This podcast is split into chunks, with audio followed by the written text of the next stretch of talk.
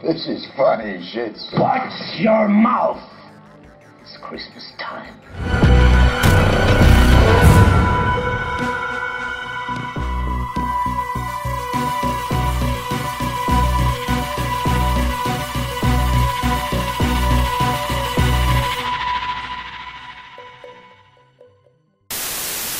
Welcome back, Secret Santas, to the Complete Guide to Horror podcast. Today, we're talking Rare Exports, A Christmas Tale, the 2010 Finnish fantasy action horror film, written directed by Jalmari Helander, about people living near Kovatamturi, probably said that wrong, who discover the secret behind Santa Claus. I have also seen this fairly recently. Um, so I had intended uh, on cho- choosing a different Christmas movie, and I was talking to a mate of mine who's into horror movies, and I was like, I can't think of like other than sort of silly ones, like what's just like a like a good Christmas horror movie. Like I can't actually think of one, and he recommended this movie to me, um, and I checked it out. I was like, oh yeah, I'll you know see what this is like, um, and I thought it was quite good. Um, it's one of those like you almost forget that it's a Christmas movie. It's not one of those like Christmas movies where it's just oh, and here's a Christmas pun and like oh, and I'm gonna throw um turkey based at you or like you know something that's just like just Yeah. using Mm. um Christmas as the punchline. That's so upsetting. I really like um, European horror movies as well. I always find they're a lot darker than um, like an American or a, or, a, or a UK take. Um, and I thought they did that really well in this one. I think that the um, I was going to say Santa, but as you find out towards the end of the film, they are actually elves. I think Mm. the elves in this movie are really fucking creepy. Oh, yeah. Um, and it's just um, it's just one of those movies where you where you're kind of just like strapped in for the ride, and you're like, all right, here we go. It's just going to get more and more intense. And I think that it's an enjoyable horror movie. It's enjoyable Christmas movie. It's it's I don't know. I was just kind of really impressed by its ability to to do that. So I picked that. I would be interested to know, um, yeah, your takes on what you think of this sort of as like a Christmas horror movie because there's not really a lot of them, and a lot of them that are out there are um, are quite silly and, and don't kind of put the effort in. But I feel like this is one that uh, one that did.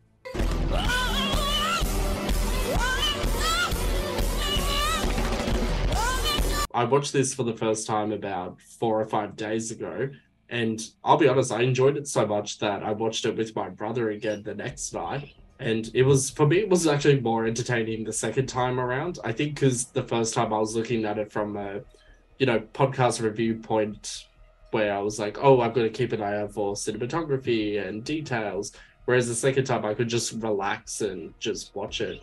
And you know, for an indie film, yeah, it has the same hallmarks of a typically lower budget production, but you know, I don't think that necessarily hindered it. I was still entertained throughout. Thought the casting was great. Com- the, you know, the story was completely over the top, especially with some sequences. But that's exactly what I want for a Christmas horror hybrid. I don't want a low key horror film centered around Christmas.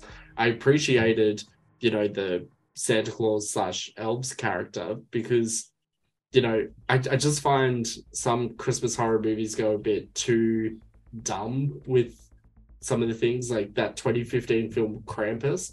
The trailer looked okay, and then watching that movie, I was like, "Oh, this is so fucking stupid. I can't, I can't finish this movie, even though I have to." But Mm. you know, my own personal belief is if you're going to do anything like supernatural, commit all the way, go over the top, or just fuck right off. You know, and this movie commits all the way. There's some interesting plot twists. There's really great acting all round, especially with the children characters, which you don't see for. Mm. Well, admittedly, I haven't seen most kids in like Christmas horror movies. It's usually centered around adults, but even then, some kids in horror movies, I'm like, this is so stupid. But no, I really, really liked it. But BP, what's your take? Yeah, I didn't actually never heard of this movie till Coop had um, mentioned it, and then um, so I fun fact, well, funny thing, I downloaded it and then I started watching it, and then I realized scenes where they were speaking in is it Danish. Uh, finish. yeah, Finish, I finish. finished. And then I'm like, am I meant to be understanding what's going on here? Because the kids are talking and they're probably got about 15 minutes. And then I was like, ah, I need subtitles. And I couldn't find it. So then actually, it was on SBS On Demand, of all places, um, as a film. So yeah, re-download it and then started watching again. I thought it was interesting. I, I didn't hate it. I didn't like love it, but I, I thought it was, it's a different type of movie I wouldn't really ever watch, um, which I, I like sort of doing these recordings and stuff that we can sort of expand our horizons beyond sort of just straightforward sort of horror films. Um, I thought this was actually like quite a, I wouldn't say beautiful. It was quite a pretty film in terms of some of the shots that were set up. There's some really nice. There's one shot at the at the start, the main guy's talking to the group of guys, and you've got the mountains behind um, behind him. It was actually a really nice um, shot. Um, I really liked the music in this. The score in this was actually really mm. beautiful, and there was a recurring Christmas jingle that kept playing in some of the scenes, like a little like dee dee dee dee dee dee dee. Mm. Um, and I really liked. I and I thought graphically this was really good considering it had a low budget. I thought it was considering it's you know shot in the snow. Um, even the helicopter sequence at the end um, was quite nice as well. Um, the Santa Claus things didn't really kind of uh, scare me like it was a different take. Um, and as you said, Justin, the kids in this were actually pretty decent for like acting wise as well. Um, yeah, I think uh, uh, overall it was an interesting film. Um, yeah, I can't imagine how much trouble they would have faced producing this movie because anything to do with snow, anything to do with a large amount of white colors. So, you know, there's a lot of establishing shots, like huge wide shots of the snow covered mountains. You know, if you fuck up the white balance on a camera, that footage is lost. You can try and color correct it, but often it means like people's skin tones are like much, much different. Like they might be a bit more green tinged, they might be more red tinged but you know for such a smaller budget and considering this is an independent horror film they knocked it out of the park so my favorite part about this movie is actually the whole overall production and effort put into this i can see that every single detail was taken care of from audio to the soundtrack to the writing the casting the directing just really surprised me i wasn't expecting it to be that good from such a high production value point of view um, in terms of sequences, I think the first 15 minutes are crucial to any movie. So you have the introduction with the family, with the kids, you know, there's a mystery around what's in that. I, I'm just going to call it ice volcano. and, you know, if you don't. Rumble Volcano. like, if you don't get someone's attention in the first 10, 15 minutes, Yeah. you've lost them for good. Mm. But kept me intrigued, kept me wanting to watch the rest of the movie. Likewise, the second time around when I watched it, I thought I'd have to explain to my younger brother, being like, no, no, just stick around. It gets really good. Like, trust me, the first 10 minutes of any movie are always boring. And instead, he watched the whole thing, never went on his phone. I think, if anything, I was on my phone the second time for some parts because I'm always on Instagram and shit. So, yeah, big kudos to the team. Uh, Coop, did you have any particular favorite parts of Rare Exports? when the uh when they've got the initial set when they think that that's santa when they've got one of the elves locked up in in the barn um and he wakes up and he's just like in the corner Mm, um and the kid walks in and he's just kind of like moving his moving his head towards the kid and it's like he can smell smell the kid. Oh he's coming to get i thought that was yeah really creepy really well done. And when you see his face it's really like really jarring. Um uh, like you both mentioned about some of the really good shots uh, in this movie in the helicopter scene where you've got that overhead view of all the elves um, running on their their running on all fours um, and chasing the helicopter that was just like really well done and, and, like you just see the enormity of um, all these things uh, coming after him and, and really ups the ante once again in a, a movie that's already like what the fuck is going on Mm. um, so i thought that that scene in particular was probably like a big standout moment for me. That's sort of like when it was hit, hitting its absolute climax that it had been building so well towards throughout the, the whole movie. Overall, it was um, uh, those establishing scenes. The opening shot is just quite nice. It's a good setup.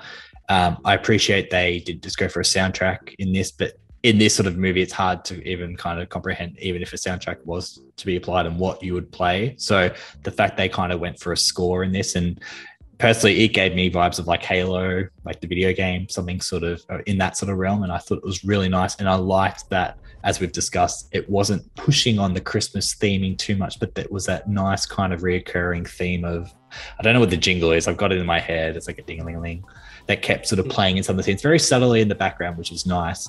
Um, and I, in terms of a scene, though, actually thinking I liked the ending sequence where it's sort of showing them getting, you know, day 24, day 12, sort of getting to the end of like them preparing to be Santa Claus. There's a nice shot where uh, one of them get, gets put in the box and it goes into the back of a cargo ship. And it kind of gave me like Top Gun vibes or something, like the big airport hangar. And it was a really nice sort of center shot in the afternoon and then sort of walking out. That's when it ends. I thought it was quite nice.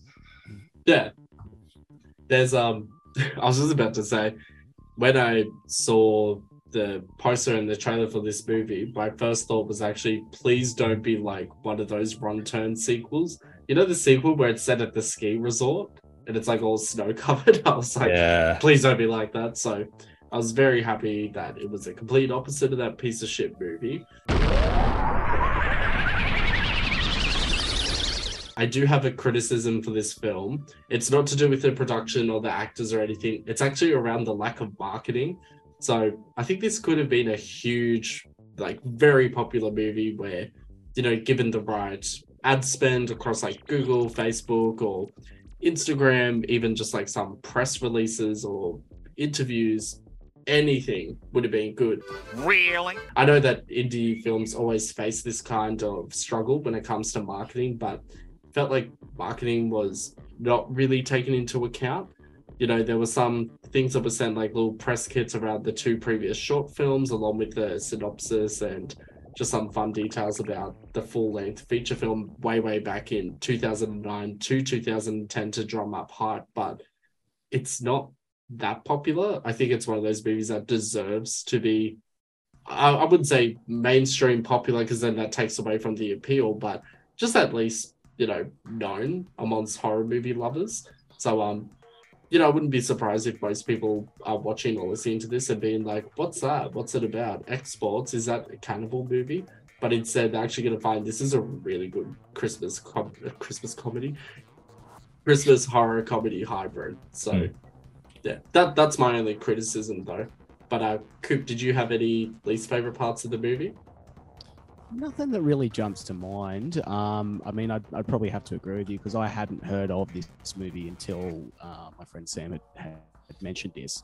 Um, so I had no idea that this this was out there. So I think you're probably spot on with that. Um, I can't think of sort of any weak moments in the movie that made me go, "Oh, that's a bit," you know, or anything like that. Mm. So I can't think of anything. No, that's fair. Uh, BP, likewise, same question. Did you have any least favorite parts of the movie? Um, I'm with you guys. Can't really think of anything that, mainly for me, I guess, lack of uh, wasn't as scary as maybe I kind of hoped. But I mean, it was still a good film. So I think they did everything at least all right, if not better. So I think, it, as as Coop said, it is nice to see. It is interesting, I guess, watching like an Australian horror film, uh, American horror film, a UK horror film and then a European sort of horror film and seeing how different sort of markets and how they film, I guess, a horror movie. And I think this is a, a nice example of a nice Christmas horror co- uh, horror comedy, a nice Christmas, uh, a nice Christmas horror film. So, um, yeah, no, I think they do everything uh, pretty good in this film. And yeah, it's a shame there's no, I guess, like you said, marketing. But I do like in the poster, just having a look at it now, they've kind of got that logo. I don't know, it's like a little spider Mm. thingy. I kind of like that they went with that, as if like if there was a sequel, someone might recognize that and go, "Oh, that's that Rare Exports film." So I kind of like they set that up and they've kind of used that. It's kind of nice that they've set that like a trademark of sorts. Yeah. It also helps legitimize that this could be real. Mm. You know, maybe if they played the angle of, uh, you know, fear of the unknown or fear of uh, other cultures, other people, you know, they could be like discover the real truth behind Santa Claus. He's not in the North Pole. He's in Amsterdam or he's in Hmm. Finland or you know just something to drum up some hype around it. If I try to think of other Christmas horror movies, I can only think of American based ones. Like our next episode is on Jack Frost, the 1997, you know, completely campy over the top classic, which is not the Jack Nicholson one. But then likewise, I was trying to think of an Australian Christmas horror movie. I can't think of one that immediately springs to mind. You know, most Australian horror movies are very for, for some reason always around crocodiles. I'm so sick of seeing crocodiles. I don't want to see Rogue. I don't want to see bloody Mm. bait 3D. I don't want to see shit like that constantly. I just wish Australia would have some nerves to actually produce a Christmas horror comedy hybrid or even just something that's not like Lake Mungo or The Tunnel or bloody The Babadook. I'm sorry, I hate The Babadook. That is one of the Ugh. stupidest movies I've ever seen. I will. That's how I feel about you. that's how I feel about Smile. So you know my pain now. Oh, BP, speaking of that movie though, there's so many reviews I've seen which are exactly word for word your exact feelings on that. And I'm just like, did BP write these reviews? yeah, I, I'm I'm botting them all. Yeah, I'm all bots. Yeah, you got yeah, I paid them. You're on a vendetta. Mhm. I hit up Stacy, and you know, By the way, I'm pretty sure, pretty sure, unless we're thinking of a different movie, that that the family Jack Frost one, it's Michael Keaton, not Jack Nicholson. Ah, shit. I thought it was Jack Nicholson. if it's the one in um, if it's the '98 one, um, unless there's another Jack Frost movie with Jack Nicholson, but no, I just looked it up. I just- it I is thought- Michael I'd point- Keaton. Okay, I thought I'd point that out before it's too late. I'm gonna have to do like what I did when I kept saying Audrey Plaza instead of Aubrey Plaza for the child's play. I'll have to put the word over the top. Just wanted to say thank you both for joining me again today, BP and Coop. thank you. uh, thank you in Finnish. I don't know how to say it, but yeah, that it's implied. It's probably like Yeah. Actually- actually maybe I might edit that part out. That might come across as like racist. Oh, I'm shit. offended. I think you're only offended because I gave Smile 8.6 out of 10. oh, wait, here we go. Here we go. Kitos. That's how you say thank you in Kitos. Finnish. Uh, Kitos. Kitos. ah. truth or dare? Hmm. Listeners, in our next episode, we discuss Jack Frost, the ultimate horror Christmas movie. And no, it's not the one starring Jack Nicholson. It's the much superior version that's completely campy and so over the top that honestly, I'm surprised that it got made. Blow me.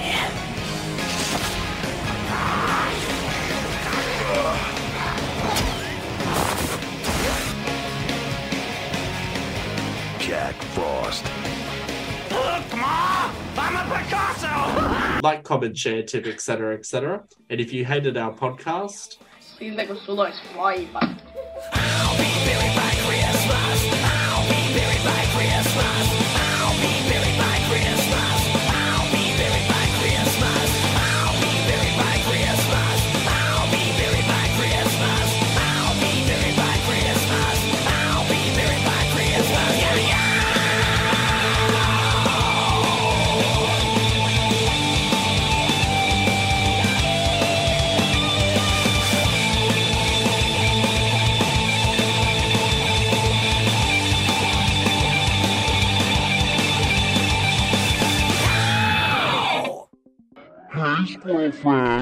when one video ends, just open up another one.